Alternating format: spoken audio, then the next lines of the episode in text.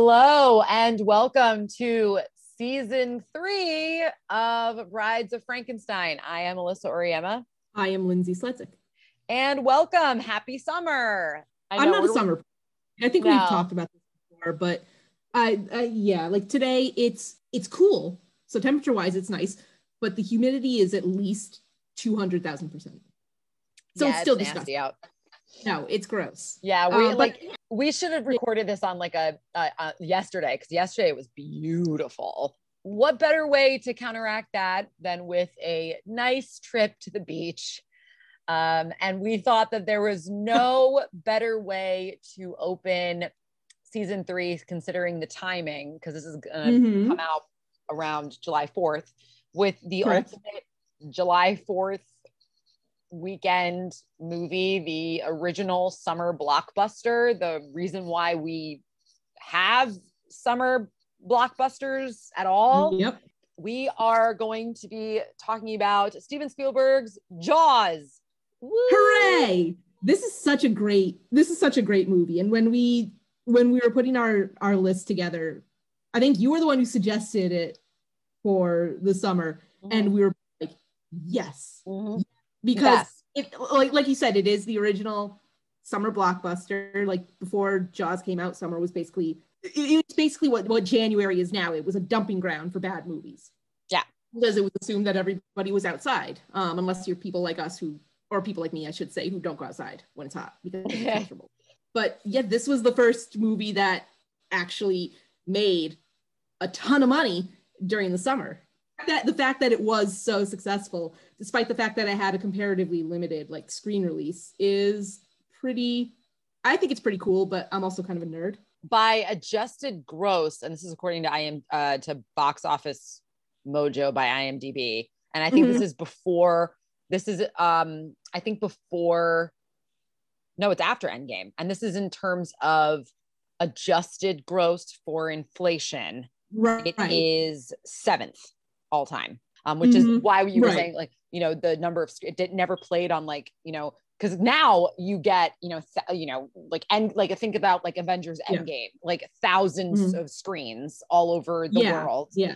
Um, the yeah. summer season for for for movies starts in like late April, early May. Um, right. Right. Now, you know. Right. So mm-hmm. it, because it and it and all of it is due to this movie being such yeah. a giant hit. And we were talking giant about this hit. when we were uh, watching the movie because Lindsay and I got to watch the movie together. And it's the first time, yes. it's the first time since our first ever episode, Suspiria. Mm-hmm. Uh, Suspiria, that we've been able to watch a movie together. We we were able to get together last summer when the pandemic was at a little bit of a lull, so we were able to get together. Right. And um, but then then we didn't see each other again until last weekend. yeah. so we got to get together uh fully vaccinated we got to get together and and and watch mm-hmm, mm-hmm. and watch this movie and it was just really it was really lovely and um yeah. i was i was mentioning to lindsay while we were watching it although i understand why this movie is terrifying and probably would be terrifying to many people mm-hmm. i don't mm-hmm. particularly find it scary i find it to be more of a like an adventure it, you know, I, I was gonna say it feels like more of an action film, but I don't know if that's quite right because like when I think of action films, I think of like when we talked about aliens, 80s uh kind of shoot them up like yeah, or like any So I don't but I think I think adventure I think adventure is a good a good descriptor. It's kind of like a like an adventure slash thriller yeah it, i would call it more of a like a thriller yeah. uh, like a with a mystery element to it because they're still trying they're like they're they're, they're trying to figure out i mean they yeah. everybody's kind of knows that it's a shark but like they're trying to figure out yeah. what kind and what you know, shark is doing it. You know what's fun you know what's funny about it is it almost has kind of like a crime thriller vibe kind of. to it a little bit. It kind of feels like a law and order episode. Except the murderer is a shark. A giant. yeah. Yeah. And, love- and we mystery early on. I love that. I love that. Yeah. Um, yeah. Also, uh, just to uh, uh, just so we get it out of the way, obviously directed by Steven Spielberg. It was his uh-huh. first like big, big, big movie. Obviously, it's gone Yeah. on to do, you know, so many. Yeah, you might- things. You might have known, you might have heard of him. Uh, and it was co-written by Peter Benchley and Carl Gottlieb. Peter Benchley is the Mhm. writer of the book that this was based on. Um, Correct. which he also based it on um, a few different sources, most notably um, one of the cases that gets gets brought up in Jaws as uh, the, Jer- the Jersey Shore shark attacks of 1916 that resulted in um, five uh, kids getting attacked. I think one or two got killed um, by a great white um, off the coast of the Jersey Shore. Mhm. And um, and it was it is mentioned in the movie, and so it is based on that and um, other um, a few other stories that uh, Benchley had heard about um, about Yeah, sharks, yeah. you know, attacking Mhm. people um, because you know this isn't.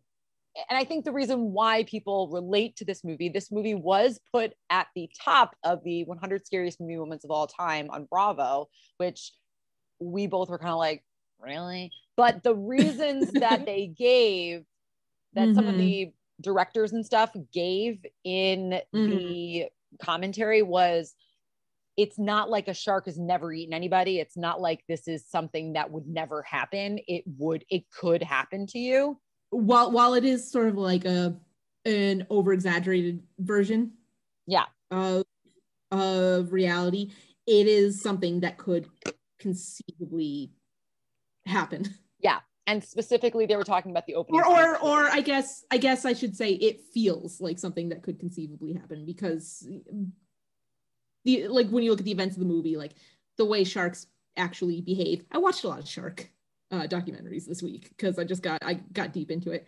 But the way sharks actually behave is in real life is obviously not in line with the portrayal of the shark in the movie. And in fact peter benchley has even gone on to say once he learned more about sharks and their behavior, um, he said he, if he could go back, he wouldn't have written the book the way that he did. Because he learned so much about sharks after. Mm. Yeah, I think that's kind of interesting. He's like, yeah, I probably wouldn't have done it. It- it's interesting you say that too because then you go into the sequels and i haven't seen a lot of the sequels but like the sequels really posit that the shark is like a serial killer like it can just go The shark, yeah, the shark. Yeah, the shark is from hell. the shark is in, I, I mean i remember jaws 3d being like the shark is in the park like the shark got into a pool in a park like i don't Uh, yeah, like-. Yeah, yeah, like it's almost like the shark has magical powers. yeah but you're right too um the further into the franchise you get the more like sensationalized it becomes to the point where it's almost like parody um Oh, it, it totally turns into parody. And I mean, now Yeah, yeah, exactly, shark movies that we get are like the Meg, which is like, what if the shark was a giant, huge, like Yeah. crazy big Yeah. shark and Jason Statham is there? Like, it's never really like realistic and grounded in anything, which is what this movie yeah, is. um and like, yeah like, what if it was a that's the difference- dinosaur? Like, yeah exactly and that's the difference between movies like that and the original jaws because i think those movies kind of they know they know what they're about like when you watch the meg the meg knows exactly what kind of movie it is you don't And- cast Jason Statham without knowing exactly what movie you're doing. And i mean to that end like it's a fun movie to watch but like at no point are you like i wonder if i wonder if any of that is true I wonder Um, if that could happen. i mean for for all the fact that it's based on a lot of um misconceptions that have since been proven uh, wrong jaws does feel grounded in reality in a way that like the other movies that we just mentioned don't even the stuff that like even the stuff that gets yeah. dis, that got disproven you watch Yeah. this movie and it's all like very thoroughly like you understand where they were getting that information it's like with jurassic park where they were talking about the Yeah. velociraptors and even though now we know that the velociraptor is more like a like a big turkey like you can't i know and i don't like it I know I don't like it either because when I think Velociraptor, because it's such a badass name, I think of the the um Deinonychus in Jurassic Park, which is the what Yeah. those are. But no, it's Mhm. actually just like a big bird. yeah yeah and sometimes sometimes sometimes the fantasy is more fun and that's what this movie that's what this movie kind of delivers on. It is definitely like the fantastical version, but it feels grounded enough that it's easy to like it's easier to suspend your your disbelief and say, Yep. all right, all right, yeah, Yep. killer shark. Sure, I'm in. I love it. It's such Yeah. a good movie. It's so much fun. It's a great movie. Yeah. It's hilarious too. and that's you know when you when we mentioned the screenwriters um peter Bench, betchley and um carl gottlieb carl gottlieb was actually brought in by spielberg um to kind of finalize the script and add some levity to it um add some humor because the the book the book is very dour Well, yeah. And- the characters in the book are very miserable um and i think having that having that kind of that that kind of dark humor yeah. in the movie. I it like I think you needed to balance everything else out because it is a pretty gruesome movie. Like it's Oh, not yeah. it's not graphic. Um There's a lot of blood in this movie. there's a lot of blood. There's a lot of blood. Like it's blood just like bubbling out of the water, Blood- like blood like Yeah. flooding. It's all there's a lot yeah, of blood. yeah, yeah. So you know, sometimes you need to cut that with jokes. Exactly. Um, so let's get into this summary because there's so I mean Oh, let's this movie's very straightforward, but a lot happens. we open on the small and ominously named coastal town of Amity, uh, where a young woman named Chrissy is attacked and eaten by a shark while her date sleeps through her screams on the beach. Amity means friendship. Amity means murder and haunted houses. Everybody who's watched a scary movie knows this. I know. I know. But I just love what the mayor says. Amity means friendship. Um, Oh yeah, this fucking guy. We're gonna talk about him. So don't you worry. this was the scene that got voted like the hundred, like the top scariest movie moment. Um, yeah, and we do have to mention right at the top that one of the main kind of famous things about this movie's production, and we'll go into a little bit more into like production in general, but like the whole idea, Mhm. the whole like one of the reasons why Jaws actually works very well is one of the reasons why everyone thought it was going to be a disaster, which was that they had this giant shark that they built Yep. and it Mhm. didn't work. so they couldn't Well, shoot it as much as they wanted to. It was just like it was Yeah. mechanically not like doing what it wanted that they wanted it to do. And we'll, Yeah. you know, there's reasons for that. um yeah to, th- to that end too um part of the reason that the shark didn't work the way they expected it to was because they built it and they tested it in um in a tank before filming and it like it, it worked perfectly the difference is that they were testing in a fresh water tank and then they brought it and they the, all the water scenes in this in this movie were filmed like on the ocean so they didn't test the shark puppet in salt water before they it. dropped it into the ocean. And as soon as they brought it into the ocean, the thing went fucking haywire. yeah, the thing um, broke It- essentially. It, like it broke, it didn't work right. Like it was unpredictable, like with the way it moved. Like sometimes it would like clamp down and then they couldn't get the jaws back open. Yeah, because Like, I- salt corrodes like mechanics. like Yeah, and and that's the thing. Like we we're calling it a puppet. This is a mechanical shark. yeah. and and i'm i'm not sure if like maybe they tested it in the tank and then the decision was made to film it in to film in the ocean or if nobody thought of it i don't know i don't know Yeah. Don't know. And and so what you get because it didn't work, because Mhm, they made all mhm. these mistakes prior to to filming is that you get these these close up shots of like legs and oh and the beginning Yeah. of this movie where like there's something moving through the water and obviously the score Yeah. so you get like the perspective shot of, yeah the point of view the jaws Mhm. pov shots um and this is like obviously one of the most famous scenes in the movie because you've got this Right. girl who's like you know Mhm. making eyes at this dude across a beach party where everyone's getting high and drinking and and then she runs towards the water and she's like i'm going swimming! And she's like taking her top off. She's swimming and it's like okay this guy's wasted because he's like stumbling he keeps falling down he's like trying to take Yeah. his shoes off. He ends up collapsing and passing out on the beach. Uh, yeah exactly. And it's like dude if you just walked out into that water well i mean uh, like putting aside the whole like getting eaten by a shark thing um Yeah. you are guaranteed at least like a, a second base make out like take your shoes off. Like, what are you doing? But no, no. Instead, he instead he like sits down in the sand and then goes to sleep. And I love the the smash cut. The way that they film Chrissy's death is like horrifying because she's getting clearly like chomped, like as she's getting dragged through the water, and Yeah. it's been parodied since, but it still works really, really well.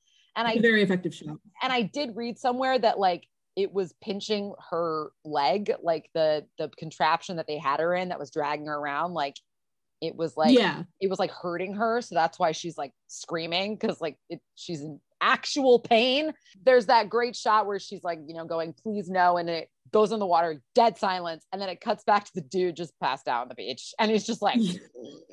like this fucking guy. It's great. And it just is such a great opening because it's a like so ominous and terrifying, but also like Mhm. the the way that it's shot. I think it's I it's definitely day for night because it's way too bright out to be actually at night. But like it's beautiful and then it just turns Oh yeah, awful. Like it's it's it's shot beautifully. It's like it's like from here Mhm. to eternity. It's like ah, we're gonna go swimming and we're gonna make out in the waves, and then she gets eaten by a shark.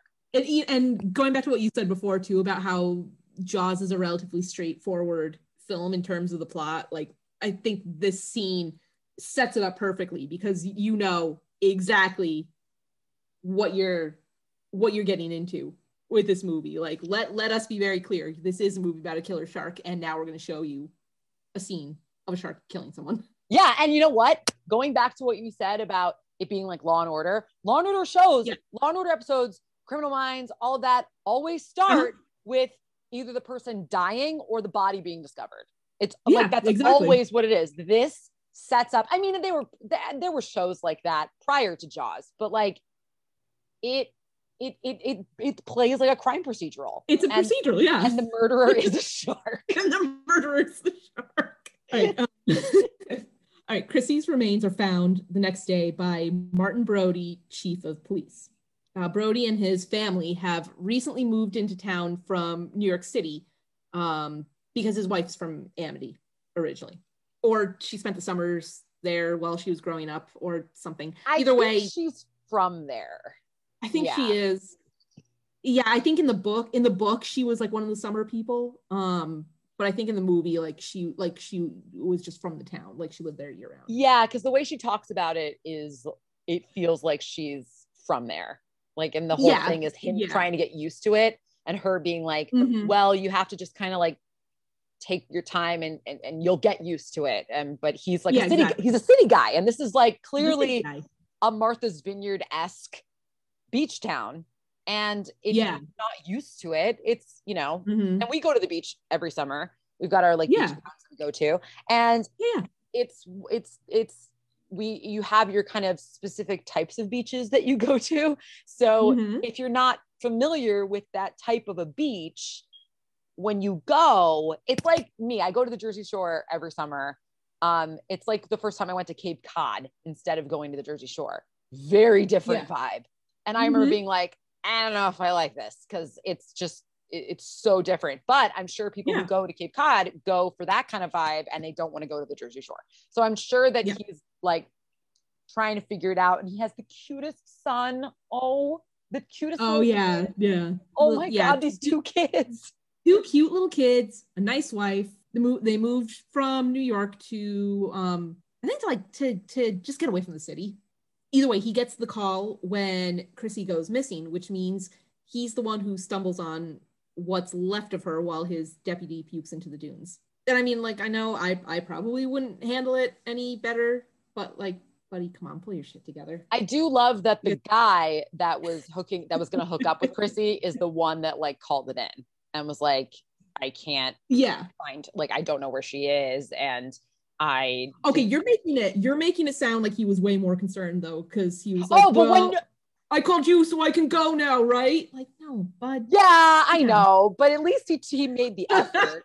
so at least you know he could have just been like, I don't know, I don't even know her name. I mean, he knows her. He knows this. She knows he knows her name, but mm-hmm. like he could have been just like, oh, that girl that I made out with, or like I was gonna make out with. I don't know what happened to him. I don't know what happened, so not my problem. Yeah. I do I do like that he he he made a little He at least calls it in. Yeah, I guess. this shot of like the hands and like the crabs like crawling over the hands is so Yeah. gross. and the way that the way so the way they did that shot too, like they had a fake arm that they were gonna bury in the sand yeah. and have it um have it showing, but like I get I guess the arm looked so bad and like they tried to dress it up with like fake blood or whatever, and it, it like it looked so dumb and so fake that they actually had I don't think it was the actress at this point. I think it was one of the the female crew members, but I could be mistaken. But they they basically like buried her in sand and had Stop. her sticking up. I- I don't think I don't think like her head was covered because like the way it's shot, you only see the arm sticking out. So I think they angled it in such a way where like her head just wouldn't be in the shot, but like the rest of her was. But still, then they go and dump crabs all over her. Oh God. That's I know, but like you said, but like like you said, it's a great shot. It's a great shot, but that's gross. um Yeah. I also Roy Scheider, amazing. Uh, so good. Brody is like so good because he's just trying to do his damn job. He's just Yeah. trying to get used to the, the climate, get used to everybody there. Mhm. And I love that everybody is like coming to him with their own like petty crap, like as Yes. like along with this happening. Like, well, I've got a guy that like won't stop going over on my side of the fence. Like it's all this little yeah there yeah all the all the stupid all the stupid small town bullshit while he's trying to handle the the the big stuff i think it's also pretty clear too like at the start of the movie he and his family haven't been in town that long so feel like he's still trying to like find his place like in the town and among the people and just trying to figure out how to like how to maneuver in and I'm sure that they're all like, oh, city boy. Oh, like oh, Yeah, oh, exactly. Yeah. city boy. even taking like the city boy thing out of equation, like if you've ever been a person who's moved into a small town community, like it doesn't matter where you're from, you're the outsider. Yep. Um, so I'm sure there's a lot of that going on as well, which is going to play into like some of the tensions that come up later in the movie too. Yes. So the coroner confirms that the cause of death was likely a shark attack, which fucking duh, um, which prompts Brody to close the beaches because he's a reasonable person. Mayor Larry Vaughn, however, is not. And he pressures Brody to open the beaches back up, citing the summer tourism industry as the thing that keeps the town afloat for the rest of the year. Yes, that's a water pun, and yes, you're welcome. Brody folds like a cheap card table, and the beaches open up just long enough for a little boy named Alex to be chomped to death on his raft in front of a crowded beach full of onlookers. Whoops. So Mayor Vaughn is uh Trump in an anchor monogrammed suit. He Very is- much, very much so. I mean, last summer we had all of these memes for There during were, that it was it was memes of the mayor from Jaws saying it's a beautiful day, the beaches are open, Beaches while like dying. where the beautiful day, the beaches are open, and it's just like ah, like so. I was watching this now, and I mean, we're now we're at a point where we're like, if you got, if you you know, people are getting vaccinated, like we're we're kind of, you know, on our way out. Um, you know, Hopefully, yeah. hope, hopefully. And you know there's kind of a more of a return to kind of regular activity. Um so it Right, wasn't right. as horrific to watch this. Now it was more just like man remember last summer when this was literally our lives? Like it definitely it definitely watching it now in the wake of all the bullshit of the last couple of years it it's it's funny because that scene does hit differently Yeah. and it's like that more than anything else is kind of what gave me like kind of an ominous feeling. Yeah. And i love that the, the, they had this big like um event. Like they had this big like uh Mhm. almo- it reminded me very much of like uh it reminded me really of like the Pawnee uh in Parks and Rec, like the those like town uh meetings where like people could just come and like air their grievances, yeah. Like those like town hearings or whatever they're called. And yeah, forums. Forum, like public forum. Yeah. It, so it reminded me a lot of that. They're all in like folding chairs. And that one woman's like, Are you saying that you want us to close the beaches? And Mayor, and, and Chief yeah. Brody's like, Yeah. And then there's all this like hop, hop, hop, hop, hop, hop, hop, hop. Oh, how dare you? this big city boy. And Mayor Vaughn's like, uh, you know, you can't like you can't do this. Like, you absolutely can't. Like it's it's just Yeah. not happening. And this is actually the the meeting. This is like the room where you first meet Quint, um, because everyone's like talking, and all of a sudden this like this Captain Ahab looking dude just stands up and he's like, "I'll go, I'll go kill it," and everyone's looking at him like, "What?" Like he monologues I'll- out the the shark. he monologues and he just walks out the room while monologuing, and everyone's like, what? It's like the funniest thing. I Yeah, love it's- Quint's entrance to this movie so much because it's just like, oh, that's the no- weirdo who lives on the boat. there's and there's no there's no context for it either. He just like gets up and starts monologuing about sharks and then says, "I'll kill it for ten thousand dollars," and people are like, "Get the fuck out!" And then everyone's like, so that last sentence never happened. Like it's, Yeah, it's very yeah. much that energy. And I just love that because every town, every like beach town or like um small town like this has one of these dudes that like lives in the wood or like if, if not living on like he lives on a boat but like My- living in the woods with nothing but their guns and they're like My my of my my hometown my hometown 100% has a guy that just like lives in the woods and everybody knows who he is and like when i worked in the grocery store he used to come in on saturday nights and our manager would like meet him at the door and like escort him around the store and then check him out at the uh at the customer service desk instead of having him come through the registers because he she was like you don't need to deal with him. I will deal with him Yeah. And so you have this scene where like everybody is like in the water. Everyone's like, he was just filming this at the beach like he paid like the like these were just residents from the uh martha's vineyard where they filmed like these were just people who were already at the beach and he basically they were paid i think 60 bucks love it. to like run into the water and then to to run out screaming I also love the way that this scene's set up because there's several different people that you think, oh, that person's going to get eaten by the shark. and yeah i- i- including a dog too like they Oh. so, yeah right but no they do a good job of uh, setting up a bunch of red herrings Yeah. Um, another fish pun thank you oh my, oh my God. um, but yeah, they they they have several different uh, people slash dogs like centered at the beginning of the scene. So it, like any one of them could be could be sharked next. You know what Yeah. I mean? Um, there's the, there's those two, there's those two making out. There's, Yeah. um, and I love that it's not like it was shot, I think it was shot on Martha's Vineyard. And Mhm. it was, and with Martha's Vineyard, some of the beaches there are like big, like wave beaches. Then there's other ones that are like the Cape, where it's like more like a bay. And so I love Yeah. that there's no like crashing waves on this beach. It's just like kind of like a pond. very calm. Yeah, yeah, exactly. All the better, all the better to see uh killer sharks. I love it. Um, Yeah. And you get this unbelievable, and one of the most famous shots in the movie. Um, Yeah. That once the um, Alex is getting chomped, and again, you don't see the shark really at all. You just see him get like kind of thrown off of his raft, and then this like Yep. spray of water and blood, which is like Yeah. so gross. And And you see, and you see like a like a flash of um like gray or yeah, silver. And oh yeah like you see the shark like kind of flop out of the water. Um but but like not not it's it's not clear. You can't tell what it actually is. Yeah. um there's this great shot and and everyone remembers like the music the dun dun dun dun dun dun but i love Yeah, yeah. this like bernard herrmann like violin screech that happens with this yes. with this um dolly zoom on brody he just like he immediately just and the way that Yes. the way that rich scheider plays it is he's so good at getting just ramrod straight like not even like yeah not terrified, just more like, like I'm alert, I'm awake. Like it's just boom, like Yeah. up.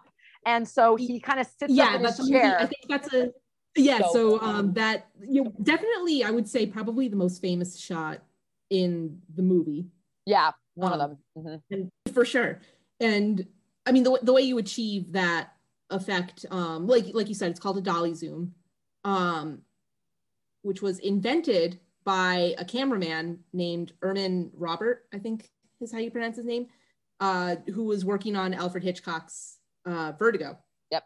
and you get that effect by pushing the camera forward on on the dolly on like the track that it's attached to while simultaneously zooming out. And it creates this very like dizzying kind of disorienting effect. I mean, anybody who's anybody who's seen the movie knows exactly the effect that I'm that I'm describing. Yeah. Um, it's and, and it's, it's so good amazing. that with the, with the yeah. music that like that like you it's just yep. this screeching violin which makes so that eh, that actually makes perfect sense that they did that kind of a cue on a Hitchcock yeah like um shot because yeah. it's such a it's true. No it's true. shot I mean mm-hmm. obviously. Um yeah. and yeah. I love that you don't see anything really of of um Alex but you do the the it, it's this movie doesn't doesn't go into Shakespeare into Spiel into into Spielberg schlock very much, but it does go like a little bit into like I have to like just rip your heart out like a little bit because there's that yeah. shot of the mom like looking for Alex and then the torn up yeah. raft like washing mm-hmm. up and it's just like oh like you don't you don't see anything it's just like like oh god there's not even yeah there's not even a lot of uh like blood on the raft like you would ex- blood soaked or anything like that like there might be like traces of it but like it is just a torn up it's ripped yeah so raft that how like that washes up on the shore oh and yeah like you said it does rip your heart out it's so oh it's so upsetting it's so upsetting it's it's really good though. it's really good. It's so good. The yeah. whole scene is just like, perfect. I it really it really is. I honestly think it might be my favorite scene in in the whole movie. It's perfectly shot. It's so good. All right, the attack causes a shark hunting frenzy when a bounty is placed on the shark. Um, because like uh, suddenly everyone is a master shark hunter or something. The one legitimate shark hunter in town, Quint, the one we mentioned earlier, your standard grizzled sea captain type, offers to capture and kill the shark for 10,000, to which the mayor says, pass. Matt Hooper, an oceanographer from Boston, I think, also arrives in town to offer his, his own shark expertise.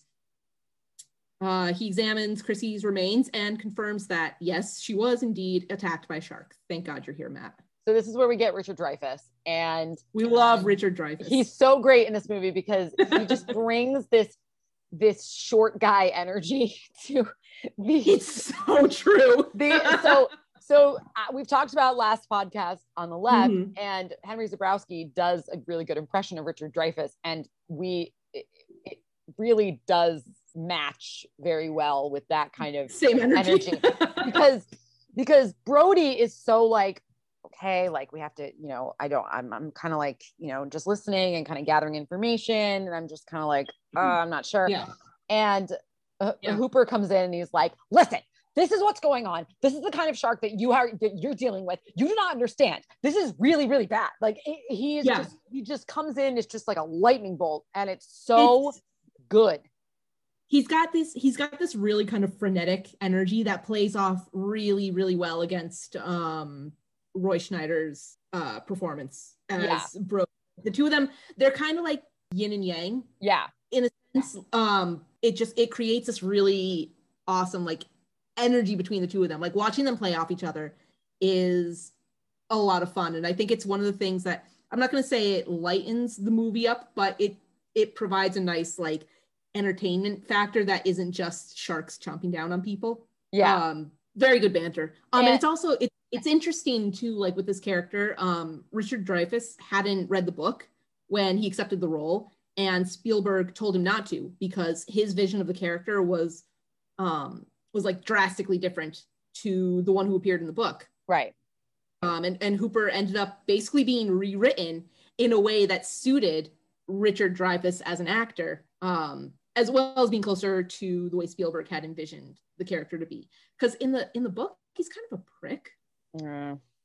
And he's very unpleasant. And, I mean, we'll, we'll we can we'll talk about the book a little bit later, but like it's one of the big differences between the book and the movies that all the characters are pretty unpleasant. So one but of my favorite one of my favorite this is actually this is actually probably my favorite line in the whole one of my favorite lines in the whole movie yes. when you meet because it just it just encapsulates like Hooper's like personality really really yeah. well he like gets on the he gets you know he gets to the the dock and he and he uses all these uh-huh. guys that are going out to try and catch the shark and he's Yeah. like, and they're all like making fun of him because you know he's new. He's like the new new guy, and they well, don't he know him. well, he basically he basically shows up, and before he even introduces himself, Brody is like, "Tell those guys to get out of the boat," and he's like, "Okay, I'll go tell the guys I'll, to get out." yeah, I'll tell them to get out of the boat. And they're just like, ha ha ha. You know, we're not getting out of the boat. And then he goes, All right, well, can you tell me like a good hotel or like anywhere that I can get something to eat? And the guys are like, Yeah, turn around and just walk in a straight line. And they're like, ha ha. And he go, and so bro Hooper's watched him go and he goes, ha ha ha ha, ha. they're all gonna die. so good. and it just Yeah, it's perfect. it's just such a good intro to just his sense of humor and and his kind of just I am here to do my job and I'm not gonna I'm not I'm not gonna tolerate any BS. Like very similar to Quint's introduction earlier in the movie. Like, this is a perfect encapsulation of who this character is. Just Yeah. like those first those first few lines, and like that tells you everything you need to know. mhm. yep. And he says, like, you know, this is a this is a shark, this is a big shark. It's got a jaw Yeah. that's like that's you know this big, and this is how probably Mhm. big its teeth are, and this is a really this is really bad. Like this is really really Mhm. bad, and it was bef- you know, and it wasn't like they didn't know that it was bad, but this is when you have somebody who's a professional who knows this Yeah. stuff like coming in and Mhm. going like this is exactly what you're dealing with and this is really really bad and Yeah. Nobody wants to listen to the guy that knows what he's doing like Well, no. Why would we? Why would we listen to the expert that we called in? That would be crazy. yeah that would be just stupid That would be, yeah. Why would we do that? that's so stupid A tiger shark is caught by some local fishermen, and though everyone is quick to proclaim their shark problems are over, Matt doesn't believe that the jaw radius is big enough to cause the bite marks left on Chrissy. He suggests cutting open the shark's stomach to confirm that this is, in fact, the right shark, because sharks are slow to digest their food. So basically, if they cut open the stomach and a little kid falls out, now we know. i just Uh, yeah. I I get his logic, but I also get that the mayor is like, I'm not gonna have like a 10 year old like dead boy like fall out onto the dock in this is the of one this is the one point in the movie where the mayor's instincts are correct Yeah, because Um, Hooper's like, let's get let's cut him open right now, and they're all like, Yeah. no. and you know what and it's a good thing they don't because alex's mother shows up pretty much at that moment to slap brody across the face for for allowing the beaches to stay open even though he knew someone had already been killed by the shark she shows up in full funeral garb. I love. that yeah with like a veil like this is the like when you talk veil killed me. I'm sorry. when you talk about Spielberg schlock, like this is Spielberg schlock in all its hammy the glory. veil raise it off and goes, "Are you Chief Brody?" Slap. It's just Slap. it's so oh And it's melodramatic. funny, like that that actress apparently like couldn't do a fake slap or didn't know how to like sell it in a way to make it look real on camera. So she actually just slapped him in the face like Love it. Times in a row. like it. Roy uh, Roy Scheider said it was the most painful scene he filmed in his entire career because she just kept slapping him in the face. I love that. You just get a Yeah. big handprint. That's great. Yeah, and I love that. Yeah, and like you have this this whole like thing, and, and you know when she when she leaves, Hooper says like you know Mhm. um you know it's that's not you know that, you know don't worry about it you know you couldn't have known or whatever and and Brody is like but I did. That's the thing. But you also Yeah. feel bad for Brody because he wanted to close the beaches, but the mayor he is got, yeah, like I mean, no, he got- and it's just like he got ugh. strong armed into it by basically the rest of the town. Yeah, Um, he had no choice. Like he had, like he's got no, he's at, he has no legislative power. Like he, he Yeah. doesn't. and they talk they talk about this in the book a little bit too, but his position is essentially like an elected position too. Um, and they don't really go into it in the movie, but if he had like stuck to his guns and like closed closed the beaches, like they could have voted him out. Um, and like in fact, like the mayor and the selectmen could have like ousted him like right away. too. Yeah. like it's not even a matter of like waiting for the next election and then he's out of a job. It's like they could remove him if they thought they had sufficient cause. Mm. I don't think I don't think he should be blamed for it, but I also understand like why he would blame himself and I understand why Alex's mother would blame him too because like the optics of it very much are you could have closed the beaches and you didn't. Ugh. Yeah. Yeah. It- it's it's complicated, but also like not complicated at all. And it's Yeah. just All right, still not convinced that this shark is the culprit. Hooper and Brody sneak back into the docks later that night to cut open the shark and examine it for themselves. They pull a lot of debris and white slime out of that thing, but no Alex. Wrong shark. They decide but they do find they do find a license plate. They find a lot of they find a lot of bullshit inside the shark. I love it because it just shows that like sharks are scavengers. Like they'll eat, they'll just like a, a lot of them are just like bottomless stomachs. They'll just eat whatever. Like yeah, yeah. And and and tiger sharks, one of the things I learned in my shark documentary extravaganza is that tiger sharks are literally like like the garbage dumps of the ocean. Like yeah, they they'll eat whatever. they'll eat whatever and it doesn't matter. Um and in fact like the i don't i didn't put this in our notes but the the shark that they have on the docks that they cut open later like that was a real shark that was off the coast of i think florida and then shipped up to martha's vineyard. So it was getting by the time they got it on set and started to film like it was getting pretty ripe. Ugh. like it was it was not a good situation especially like for the people who had to like pop like film like right up close to it. Ugh. like i think there's one guy who like head in the shark's mouth but like it was definitely starting to decompose by that point. Um Ugh. how gross do you want me to get? Because i read some gross things. I mean, I do love Hooper, uh, not Hooper, um, Brody's face when Hooper is like digging into and pulling out all that stuff, and you don't see any of like the the cavity that he's like pulling things out, but you just see like the stuff getting like thrown out, and and Brody's like behind him with the flashlight, just like Gagging. like, just horrified yeah and gagging. It's great. You don't really, you don't Yeah. see a lot in this movie. You see people's reactions to things, and it's just it fills And- in the blanks uh, really well. and i think that's something that's something we've talked about um, with other movies too is sometimes seeing people's reactions is more effective than seeing the thing itself and i think this is one of those movies where that's 100% the case Yes, agreed. Yeah. so they decide to take a boat out into the open water to see if they can get a glimpse of their their actual monster shark um, instead, they come across the abandoned boat of Ben Gardner, a local fisherman. Uh, and I guess Gardner had been out like shark hunting for himself. He was one of the guys in town who's like, oh, I'm gonna get the shark and save the day, like whatever. Yeah, Hooper throws on some scuba gear and dives under the boat to see what he can see. And what he sees is a big ass shark's tooth uh, lodged into a hole in the side of the boat that he drops in a panic when Ben Gardner's corpse suddenly floats up to greet him uh, from that hole that's been chomped into the side. and it's not even. It's like its head. It's like he like sees the tooth, and then all of a sudden this head just kind of goes hello, and it's just like Yeah. It's only real jump scare. It's but it's Yeah. not even a jump scare. It's more just like a "Ugh." like it, it's um it's not a jump. It's more just like a startle.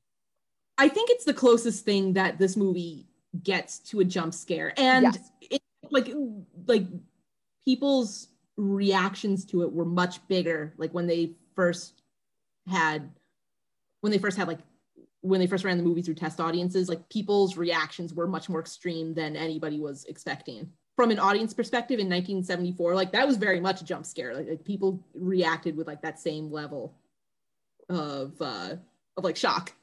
All right, the next day, Hooper and Brody go back to the mayor to try and convince him that the tiger shark that was caught was actually innocent and what they're actually looking for is a great white and that they need to close the beaches until it's caught in the interest of public safety.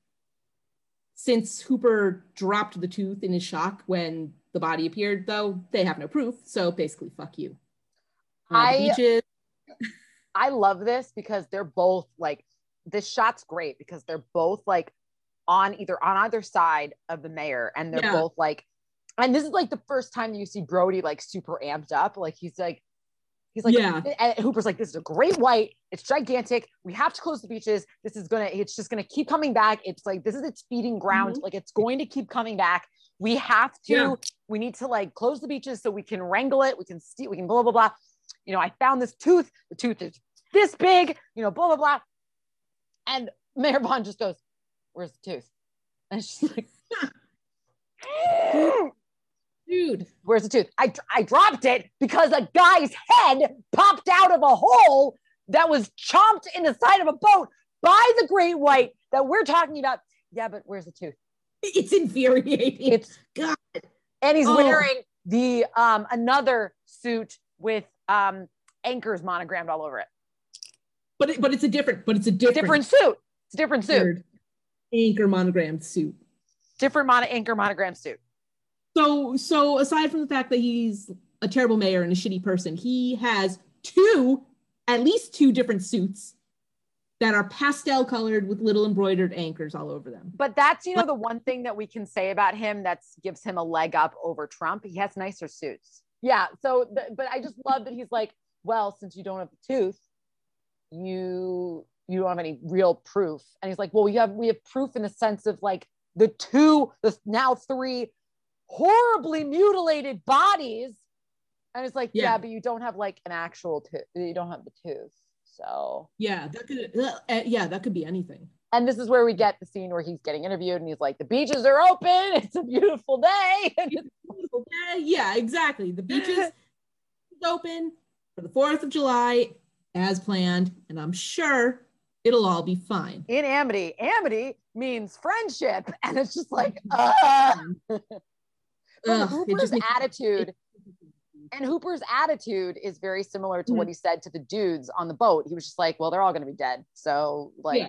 you know, we're, we just got to do our work. and he's and, well, and he's very much like, you know what? Like, if you're not going to listen to me, then why am I even here? And he kind of makes to makes to leave, and uh Brody is the one who kind of like convinces him to like stick around. Like, no, we still yeah, have he, work. he says, like, what, what, what do you need me for?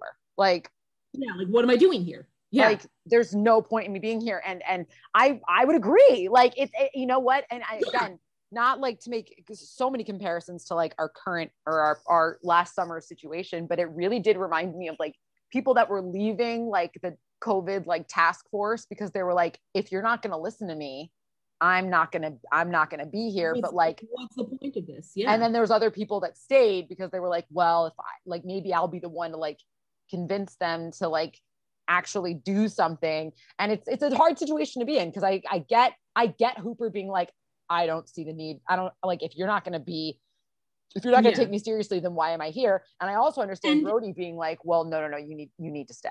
Yeah.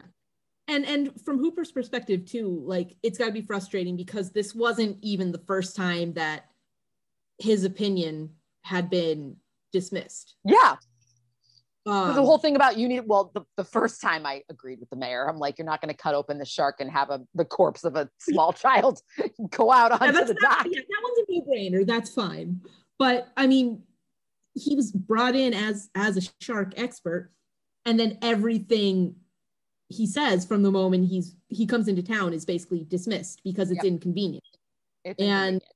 yeah i mean you get to a point where you're like well then what am i still what am i still doing here? Yep. like i have work i could be doing elsewhere with people who actually want to listen to what i have to say. Exactly. So if you're not going to take me seriously then i i should probably just go. Yeah. And yeah brody the one to say i'm taking you seriously. I hear what you're saying and i want to get i want to figure out how to how to take care of this this this shark.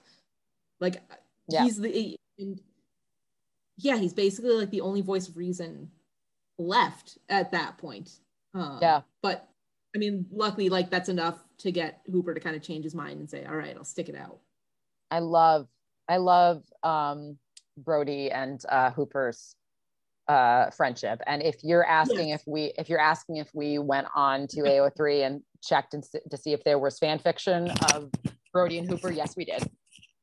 And yes there is There is not as many as we thought, but there's, not enough but there is more than one. yeah, it is a, it is a not zero number. It is a non-zero Uh, number. So that's so that's good. Yeah. Yeah. Good. Yeah, they should they should have kissed at the end of the movie, but Oh, oh, Um, this is this might actually be one of my favorite scenes in the. So on the 4th of July, while crowds pack the beaches, security boats patrol like the the lookout, like just out, just outside the swimming area, uh, keeping watch for anything fishy. Another pun. You're welcome. Oh my god. While they're distracted by a couple of kids playing a prank involving a cardboard triangle painted to look like a shark's fin. the actual shark makes its way over to a little lagoon nearby where Brody's son and his friends have been playing on the little boat that Brody had gotten him for his birthday. Um, and I think like his younger son is like playing in the sand next Yeah. to the beach. and we've seen them in the boat. There was a scene earlier on where um, they're in the boat and it's like by the dock, and Brody's like, "Get out yeah, of the it's, boat." it's just tied up. Yeah, it's just And tied up the- outside. it's tied up outside the, the house at, at like a little dock and brody's like get out of the boat and the son's like we're not going anywhere. We're just hanging out. And he's like no get out of the boat. And then the mom is like you know oh it's fine. And i think she there's like a joke where like he like says something to her about about the situation and and then and then she yells at him to get out of the boat. No, she was she was looking at the shark book that he had had. oh yeah. She's looking at the shark book. And she She sees a shark she like to a page. Yeah. She flipped oh. to a page with a picture of a shark attack victim and she was like, get out of the boat. yeah of a, of a shark like snapping a boat in half basically Yeah, yeah yikes Yeah, really Um, funny. but yeah so um the way that it is is that there's like it, it's very it's very you know cape cod martha's vineyard where there's like a big Mhm. swimming area and then there's like little pockets of water like in the little, these little inlets and things um and it's perfect for little kids because they're usually really not very um not very deep and you can just kind of go and hang out and the little kid the little boy the, Yeah. the, the younger son is like playing and Yeah. i again love yeah go ahead I was gonna say they even like call it the pond. the pond yeah Like even though like you know it's it's not freshwater, like it's connected to to the the bigger ocean by like an estuary. yeah Um but yeah, it's like the water is flat and calm and it's probably not it doesn't look very deep either. So yeah, it's considered like a safe place to play that isn't like the beach in the open ocean. and so it's it's a it's a stable body of water that doesn't you know Yeah. continuously get deeper like the you know like the ocean does. It's just kind of like in its own little spot.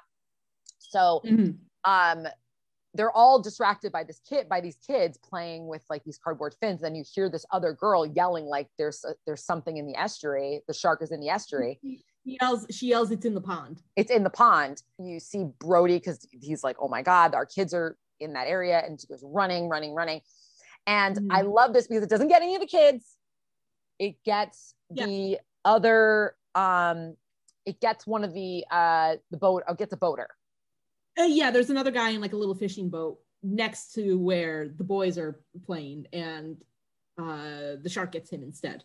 You see, you don't see any of it. I mean, you see a little bit. This is like the one time where you actually get like a little bit of a good view of the shark Yeah. before the the big scene later. And I wish that we didn't because the, the- Yeah. the full Yeah. reveal is so good um later on. But And you would've better- yeah, it would Yeah. have been better if uh, the you you still only got like a vague picture of the shark yeah, in the scene. Yeah, I I, I agree. It's because bit the shots of Brody's son watching this happen are um, so good.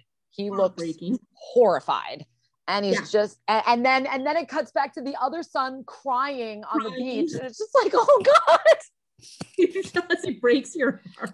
and i said again i have nephews around this age and it's Yeah. Mm-hmm. upsetting when we watch these movies so this is also the time where he uh says to um his wife like uh the, the wife's like what do you want to do and and she says like and he says like i just want to go home and and the wife goes that's the first time you've said that it's and you said you know new york like home like new york and he goes no like home here Here, yeah. and this is the first time that he's called here home home. and Yeah. so I, I love that little I, I like that little kind of very quiet underlying storyline of Mhm. him starting to like ex- i just love that he's like starting to accept the town as his home Yeah. while a shark is like ripping through the population. But it's, it's, it's whatever.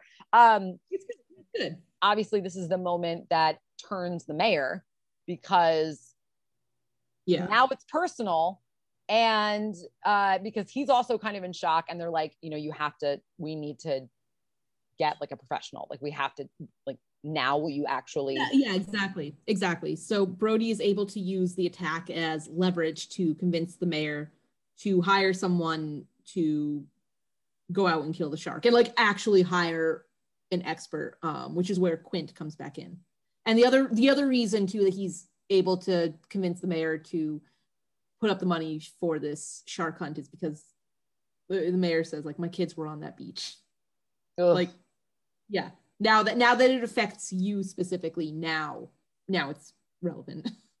But the good news is that they do hire crazy quint good news i guess depending on how you look at it to go out and kill the shark. Price tag be damned.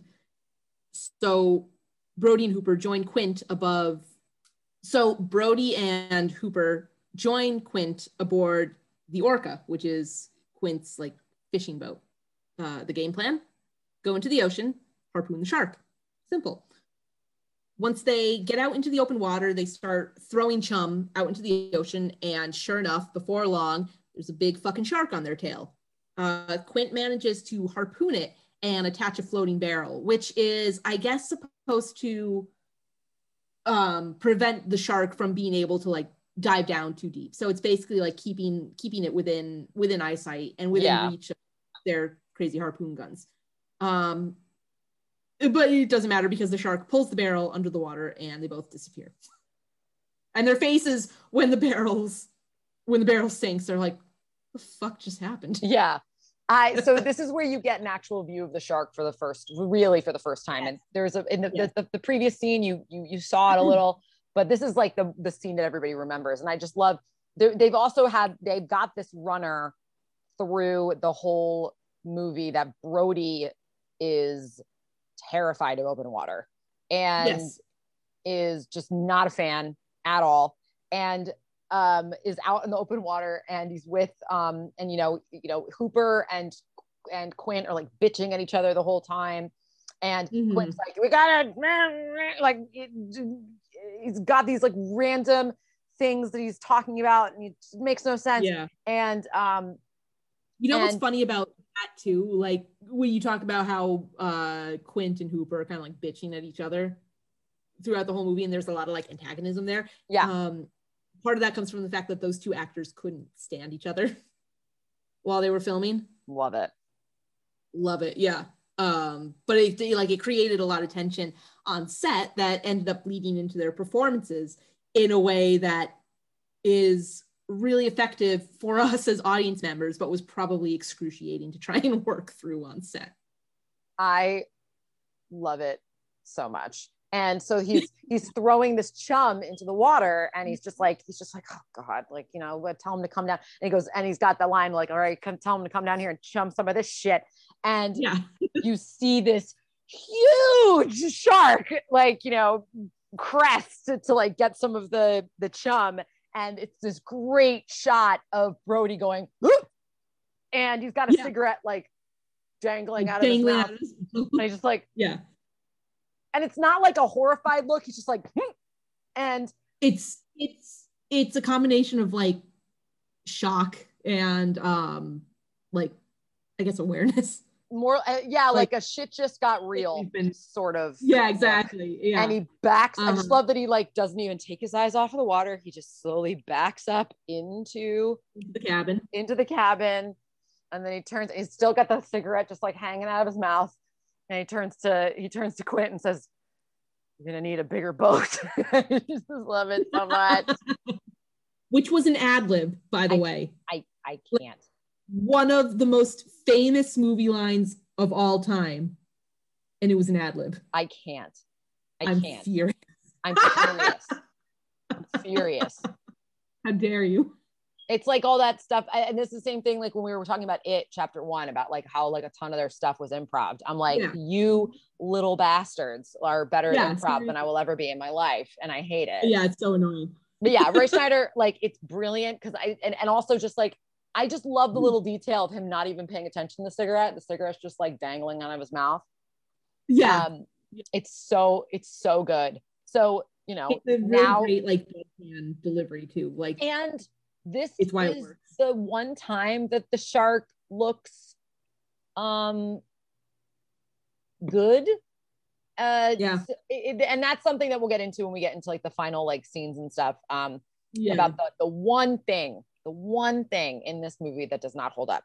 Um, and so we will we Mhm. will get into that uh as we Yeah. go. But this Yeah. is I just But love this scene because like- it's just like a holy shit when that when that shark Mhm. jumps up. and when it comes up and like that um when the movie was like first screened for test audiences um they had spielberg had to add like an extra shot between like when the shark pops up and when brody has that line uh, we're gonna need a bigger boat. Because audiences were screaming at the the appearance of the shark so much that they missed the line. Oh yeah, yeah, yeah. to like draw out um he had to draw out the scene a little bit after the shark first appears to give the audience time to settle themselves down so that they could catch that line because it's such a good line and everybody should should hear it And it works Um, really well too because it, it it not only to give the audience like a second, but it also is good because you can tell that Brody's like, don't spook it. It's almost like it's almost like you're in like an area with a bear. Like you just are like yeah slowly moving back. Don't spook it. And Uh-huh. it's it's or like the in Jurassic Park, like the the the the Tyrannosaurus and like all those scenes where like trying to not spook yeah. anything. It's just like gotta move.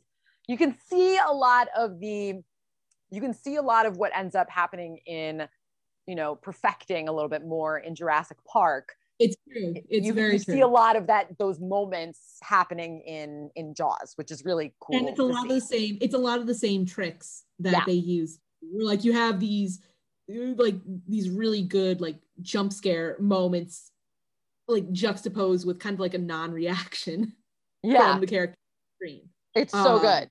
And what and, yeah, the, and the kid and the and like reacting to things. If if I was gonna say stalking them. Yeah this is the time. This is the time to get fucking wasted is like this situation right? Yeah the best time to to to the best time when you Yeah. are actively trying to find uh, an animal that is preying on your neighborhood yeah exactly. You are hunting a killer shark with a taste for human flesh that has a history of chomping big assholes into the sides of boats. But sure sure let's do this. Yeah you know what the best reaction is? Is to get turned is to get turned yeah absolutely. And- why not? and compare how bad your war your war wounds are. Yeah. This whole scene is just like check this out. I got check this out. And it's just, yeah this is this is a this is a we're going to get drunk and measure our dicks scene. Oh if this had gone on any longer they would have pulled they all would have oh yeah no it would have it would have it would have become it would have gone from like metaphorical dick measuring to actual literal dick measuring for sure. yeah yeah. I mean maybe that would maybe that would boost up that ao3 selection a little bit more. Oh my Ugh. only with only with hooper and brody. I, I can't no quint no. Ah, ah, ah. No. Yeah i do think i do think the numbers go up if you add quentin. So yeah like they're they're all they're all drunk. They're comparing their their war stories literally in Quint's case um when they are interrupted by the shark who shows up again and rams into the orca smashing into the hull and destroying the power. So everything goes dark. It's middle of the night. They're in the water. No power. Big shark. But for some reason the shark like kind of fucks off after that i love like, that yeah, the like, oh, man, you know, it is. It's getting late. I I'm tired. I'm um, tired. I but they, so when you get this scene where he, you know, where where Quint's talking about how he was on the USS Indianapolis, Yeah. um, yeah. and the details he shares are pretty historically inac- uh, pretty historically accurate. Um, and but this is this part, oh, like it's not funny, but um, again, not to quote last podcast on the left, but Henry Zebrowski always mentions this scene like all the time where they're talking about like any Real kind of stories.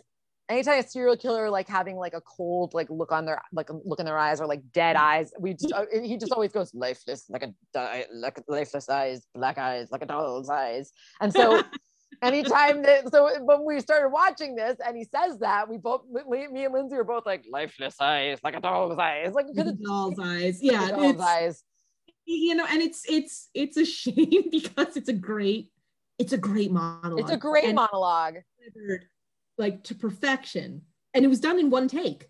Um, love it well, mm, that's not quite true. Robert Shaw, um, who was battling um alcoholism at the time. Um, and that was actually part of the reason for the tensions between him and Richard Dreyfuss on set because like as soon as he would start drinking, he would kind of turn to an asshole. Um, yeah he had the idea to actually be drunk while they were filming the scene because the character is supposed to be drunk. And everything they shot from the first night was completely unusable. And I, And that's such like alcoholic behavior. Like, you know, it'd be Absolutely. great. You know, it'd be really great if we actually got hammered. And it's like, well, maybe Yeah, that would be like exactly. bad to do the scene. Like, no, no. no, no, we're gonna do it. and It's gonna be authentic. Except he's the only one who actually did it. And Of course. yeah, and and uh, yeah, obviously because everybody else was. But yeah, he called Spielberg the next day, like remorseful. Oh God, And- said, please, can we try it again? I promise I won't fuck it up this time. And they went back, Thing. They filmed, they filmed the scene, and he nailed that monologue in a single take. Love it. Love it. Yeah. Um, and it's and it's a great, it's a great monologue. And I just love it because it's like it's like his Captain Ahab moment where he's like, he is he is talking about why he hates sharks essentially. Um yeah.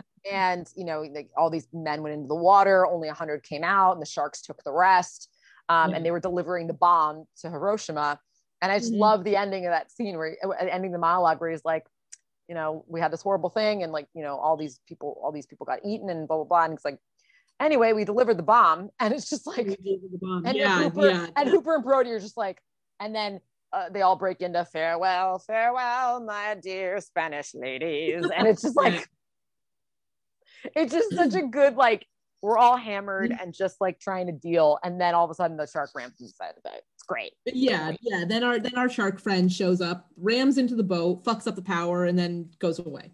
And so it takes most of the night, but they do manage to repair the engine uh, by morning. And then, like once the engine's going, once they get the power restored, Brody attempts to alert the Coast Guard on the radio, but he's interrupted by Quint smashing the ever-loving shit out of out of the radio unit because he has to catch the shark on his own. I ugh. Anyone, I guess. I don't know. I don't know. It's a pretty wackadoodle move, to be I- I- honest.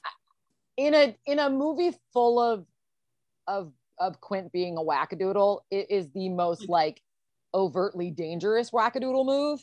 And, I'm and just like, and the one well and it's the one with the least amount of justification because everything else you're like okay he's crazy but like I get it. shark guy. Like i get it. This this uh, it- this makes you kind of like tilt your head and go what? This it almost feels like he's like this time it's personal. He took my he took a piece of my boat. So I now i'm gonna get him. And it's like yeah. but no.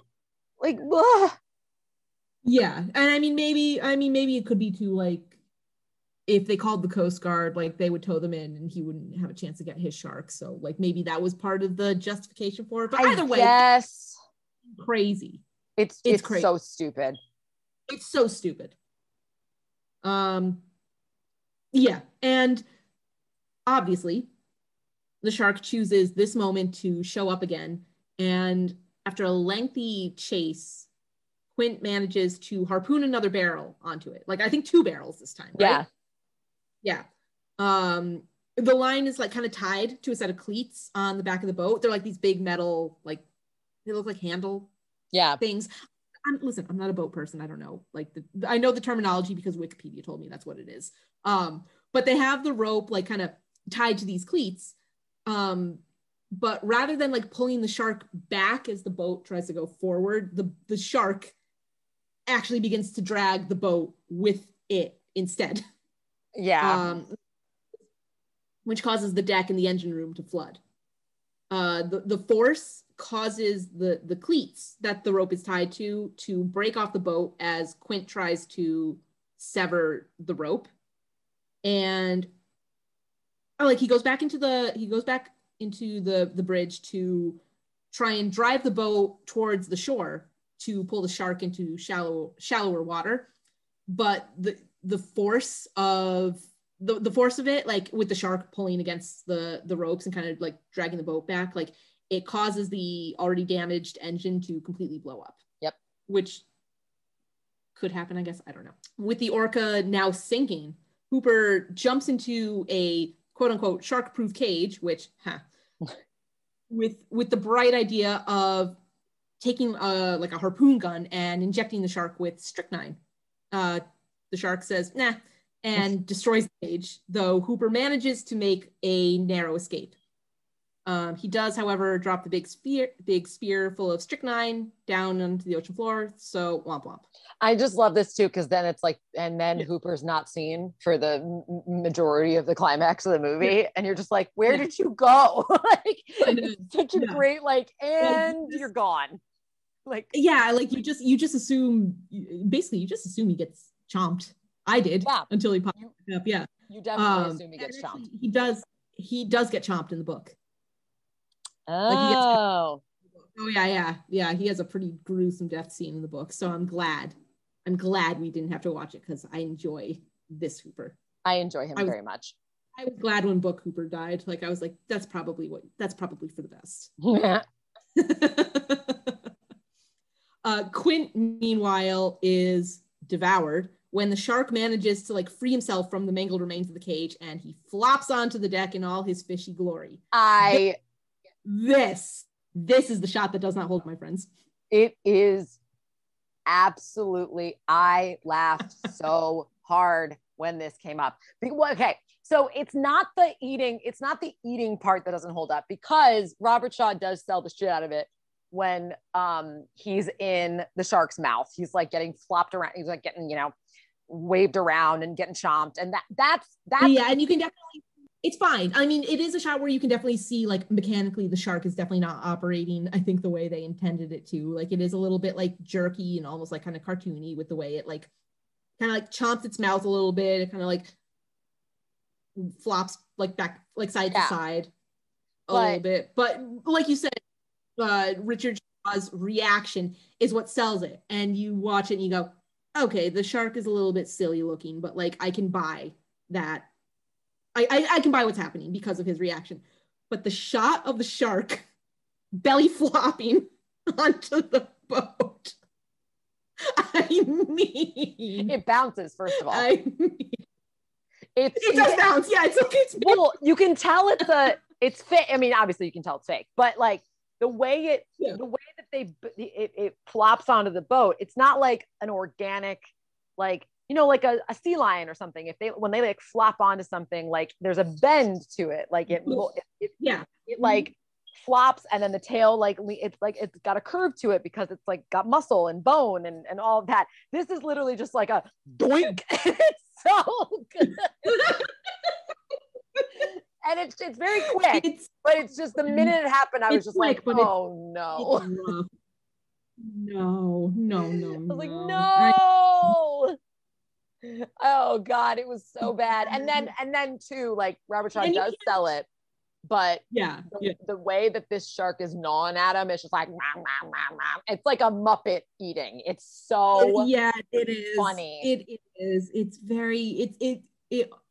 It almost looks like like the like the the the mechanical teeth, like the chatterbox teeth. yep, It kind of like opens and closes its mouth, like like literally. It looks like Pac-Man. It's it's so funny. yeah, it's really weird. It's so Um, funny. And it's just, it sucks because like the rest of this movie holds up so Yeah. well. And then the second that thing gets, gets, and imagine how bad this would have been if they had found ways to, if they, if the shark had worked and they had been able to use more of it, like it, it, it works so much better without seeing all of the shark. Like, Uh, yeah, Oof. yeah, and I mean, I'd be curious. I would be curious to see like how it operated in the tanks when they were testing it out. Like, like how much, how much of that effect is lost because of like the the conditions in the salt water. Yeah. And how much of that effect because it's just a bad puppet. How much of it was because the mechanics of it got corroded because of the salt? Like, I, yeah, yeah, I would be very, I would, I would very much like to see how it functioned um, in the freshwater as opposed Yeah. to the saltwater. as it was intended to Uh, function. Yeah. Yeah, yeah, because I mean, honestly, like with the way it looked in the scene, like especially like we said when it flops up onto the deck, like I, I can't imagine that would look that much better. No. It's you know what I mean? Like, oof. like I like the, the salt water can be blamed for a lot of it, but I think at the end of the day, maybe it just wasn't a very good. yeah, it probably Sure. still would have flopped onto the deck like a like a Yeah, yeah. So to that end, it's pr- I mean, it's definitely for the best that we didn't really get to see a lot of it in the movie because it is one of those films that works better the less you see. definitely. Definitely. But yeah, but I would be curious to see how it how it functioned Agreed. into the ocean. Agreed. Yeah. All right. So Quint's dead. Shark's on the boat. brody's now the last man standing, and he manages to jam a scuba tank into the shark's jaw. And he climbs up into the crow's nest, where he gives us the iconic line, Smile, you son of a, before shooting the tank with Quint's rifle and causing it to explode, taking our shark friend with it. And I just love his face when the shark explodes. He's just like, yes, I yeah, got yeah. that stupid bastard.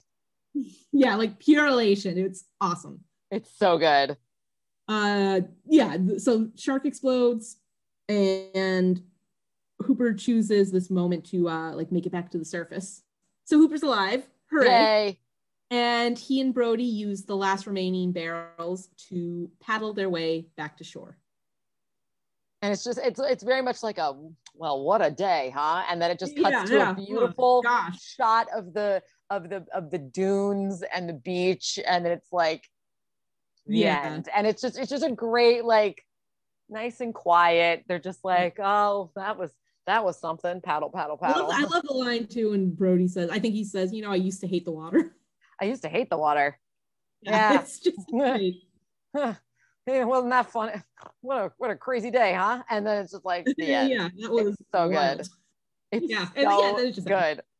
yeah so aside from the the aside from the really bad floppy shark shot uh yeah it's a great movie a lot of it holds up It And really honestly- does. we can we can talk about the big dumb shark puppet all we want but the studio's initial plan was to try and train a real live great white shark so honestly the bad puppet wasn't the worst decision that they could have made That is the fun. I I, I can't. I isn't can't. that, isn't that the craziest fucking thing you've ever heard It's not a- like training an orca. Like you like yeah like orcas can be trained. What are you? It's not like this is free willy. This is about a giant, this is about a great white shark. They're like, oh, we can totally train the shark to do what we want, and like it turns out you super fucking can't. Uh-uh. No, you don't tell sharks what to do. No. No, no, absolutely no, not. shark- shark's a shark. Like you can't, you can't control it. Oof. No. It's yeah, it's like, I yeah, that is cuckoo bananas. I read that and I was like, that can't be real. oh my god and i do and and Um, i and you were saying that because of how much the um a the shark and all the issues with the shark and b the insistence to shoot it on open water which you know it looks great i thought it was i thought a lot of those like good, underwater yeah. scenes were in tanks but it's not it's in the open water um which Yeah. makes which you know if they're shooting on martha's vineyard it's not going to be like super um you know rocky water like the you know we we Yeah. saw we saw the places where they shot and it's very calm water right, um, right. so it's not like but you know shooting like on like a big stretch in the atlantic or Yeah. anything like that but when you're dealing with nature, nature's unpredictable. yes Um, so very what so ended up what it ended up doing was pushing the shooting schedule from 55 days which was where what the original plan was and what they were budgeted for to 159 days of shooting so over a hundred more days over a hundred more days and by the end spielberg was sure that he would never work again because Oh, like, yeah. like going 100 per schedule like especially in the like back in those days, like that was unheard of. Like Yep. you you can do that. And Spielberg was still like a new, fairly new director. He had had a couple hits under his belt, but like modest hits, like Yeah. not the he like he like he wasn't the name Yeah. that he is now. The movie that kind of like catapulted him into that. But that's also why this movie ended up getting released in the summer because they originally wanted to put it out around Christmas time because that was like a blockbuster movie uh, month. And because they went so far over schedule, they hadn't finished filming until like mid October. And there was no way they were going to get it done in time for a December release. Um, and then they dumped it in July because they like everybody kind of assumed it was just going to be a piece of shit. and that's so funny too because like I cannot imagine watching this movie in the in the in the winter. It's such a summer movie. Such a summer movie. Yeah. I mean, it just goes to show like how how things have changed and how attitudes like in the industry have changed as well, like in their approach to how things get released. Because December is still a big like blockbuster month. Yeah. The type of blockbusters that are getting released in December are totally different than the stuff that's getting released in the summer now. Like Yep. it's just a vibe. Yep. Um, you're still like saving your big ticket, your big ticket items for those for those months, but yeah, like yeah, you would never get a movie like Jaws now opening in December. Absolutely not. Because it's no, because it's because it's crazy. it's crazy. It's a bad choice, and I'm glad that they didn't do it. Yeah, legitimately. And Yeah. it was like one of those, it, it- it- like you said, it's it's it's one of those movies where everything that could go wrong went wrong. Like the, the- the, Absolutely. thing didn't work. The you know they want to do all this open Mhm. water stuff. It was all of this you know huge budget. You know it went over like crazy. It Yeah. had Mhm. you know such a you know it was just it was it was a mess. It was an absolute mess. And It up working really well. shouldn't have come. Yeah, it shouldn't have come together into something. A, like this good, but even just like this cohesive, like like the fact that it came together into the movie that we see now, and the, the like the script is so good yeah, and so tight. And even like that in the beginning, they ran into a lot of issues because Peter Benchley, I think he wrote like three versions. Yep. And they kept coming back and saying like, you need to, you need to like change it, you need to make adjustments. And after the third one, he said, this is the last version of the story that I have. Um, and it was kind of like passed over to uh, the studio to kind of finish making making tweaks and edits, and that's where uh, Carl Gottlieb was brought in to add some some levity. Um, Yeah. and I love this. I note mean, that- so yeah. oh, go ahead. No, I was gonna say No, I go love ahead. this note that you have about um in, speaking of like things that are in the script that don't end up getting you know done. Um, the way that they were originally going to introduce Quint is so weird. Like it just Yeah. makes him seem like a sociopath. I mean, he is kind of a sociopath in the movie too, but like the way that him like they originally wanted him to be um they originally wanted to introduce him in a movie theater watching Moby Dick and laughing And like like, hysterically at it. And I, I yeah, yeah, ugh. And you know, laughing so much he's causing other people to leave. yeah, exactly. And the only reason, the only reason that they um that they didn't use that is um you know like Moby Dick uh was a film starring Gregory Peck who held like he held part of the rights to the movie Yeah. And when they reached out to him and said you know can we can we use parts of the movie in this scene he said no not because he thought it was a bad idea but because he thought his performance in that movie wasn't good and he didn't want people to see it What a wackadoo. That's so funny. Like, i have never i have never seen a bad performance by gregory peck in anything ever so methinks he's wrong but he thinks also Moby Dick. So I I can understand why they had so many issues with with the script in the beginning because the book yeah, has so many like bullshit side plots that add nothing to the story. yeah, Um like there's a like there's a whole subplot with um Hooper having an affair with Brody's wife, which causes all this like stupid tension um between Brody and Hooper. And a lot like a lot of the tension that you see between Hooper and Quint in the movie comes through in the book between uh, him and Brody, and it's just not like it's literally like you fuck my wife. Yeah. Did you fuck my wife? Like it's such stupid, like cliche interpersonal drama, and it's like it has no place there at all. And also, there's a side plot where Mayor Vaughn is like desperate to keep the town open because he owes money to the mob. I don't know, like, and like he exits the book basically by coming over to Brody's house and saying, "I have to leave town. Goodbye," and then he leaves. it's just very strange. Um, Oh God. But- like Spielberg said when he read the book the first time, he was actually rooting for the shark because the characters were so unlikable. I mean, there are times in this movie where I'm like, like you know, if the shark had come on to dry land and bitten the mayor's head off, I would have been like, I would have, I'll allow it. I was like, I would have been like, this is the greatest movie of all time. Um, exactly. So yeah, I mean, it just it like uh, the book feels the, the book feels messy to me, to be totally honest. Like, yeah, we don't have enough of a of a plot with like killer shark terrorizes beach community during peak summer season. We have to add all this like silly bullshit on top of it. It just it yeah, no, it it wasn't a bad book, but like compared to the movie, like I feel like the movie really took all of that and streamlined it. the movie's just so tight that it just works so really, tight. really well. and the characters and the characters i think work better in in the movie too like i love the relationship between brody and his wife Ellen. Yeah. um, i think they work really well together like they're not i think they have like normal marital tension like nothing nothing that's going to cause like huge issues down the road it's just like Yeah. a couple stuff like but there's they're definitely like a solid unit in the movie whereas in the book they're kind of they're they're at they're at loggerheads in the book Yeah, a lot.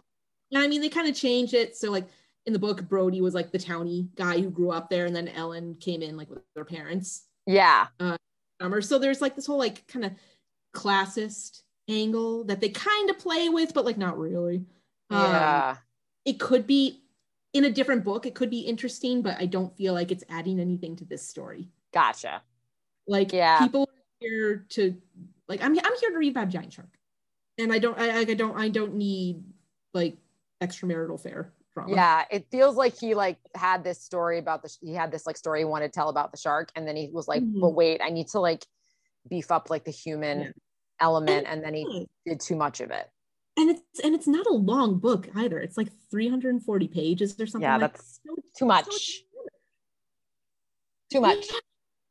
Yeah, I mean, yeah, yeah. I was, I was uh, annoyed more often than not with the characters in the book. And like I said, when uh when Hooper gets chomped in the book, like if it happened in the movie, I would have been sad, but in the book, I was like, that's probably fine. Yay. Well, it's like Steven Spielberg being like, you know, Rooting for the Oh, shark. go shark. Um, Oh yeah, yeah. it's like what we were saying. It's like what we were saying when we were watching the movie Shark's Gonna Shark. Shark's gonna shark. Um, I mean, we don't even have to say if we recommend this movie. It's like a cla- it's a classic for a reason.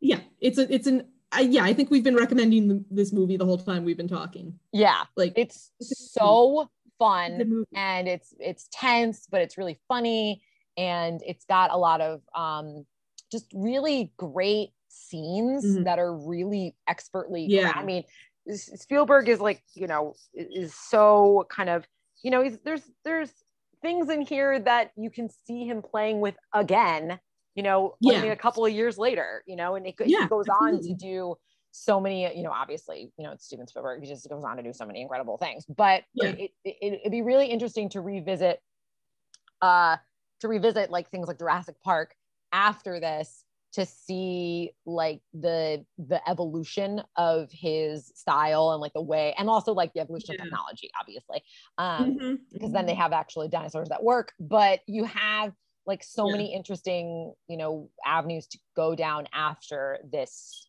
movie and Mhm. um it's just it's so good it's so good like i just yeah. i just i absolutely love it so i I, I can't. recommend this movie yeah, I, I, can't imagine that there are people out there who haven't seen this movie, but if there are, if you're out there, rectify that immediately. Yeah, do yourself a solid and, do and watch it. It's yeah, treat, so treat much yourself. fun.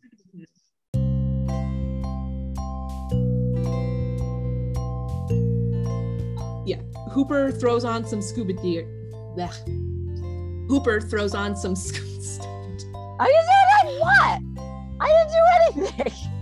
I thought you. Oh, I'm sorry. Like I had, I have the notes up on my screen, so I thought you were laughing again. No, I was just smiling.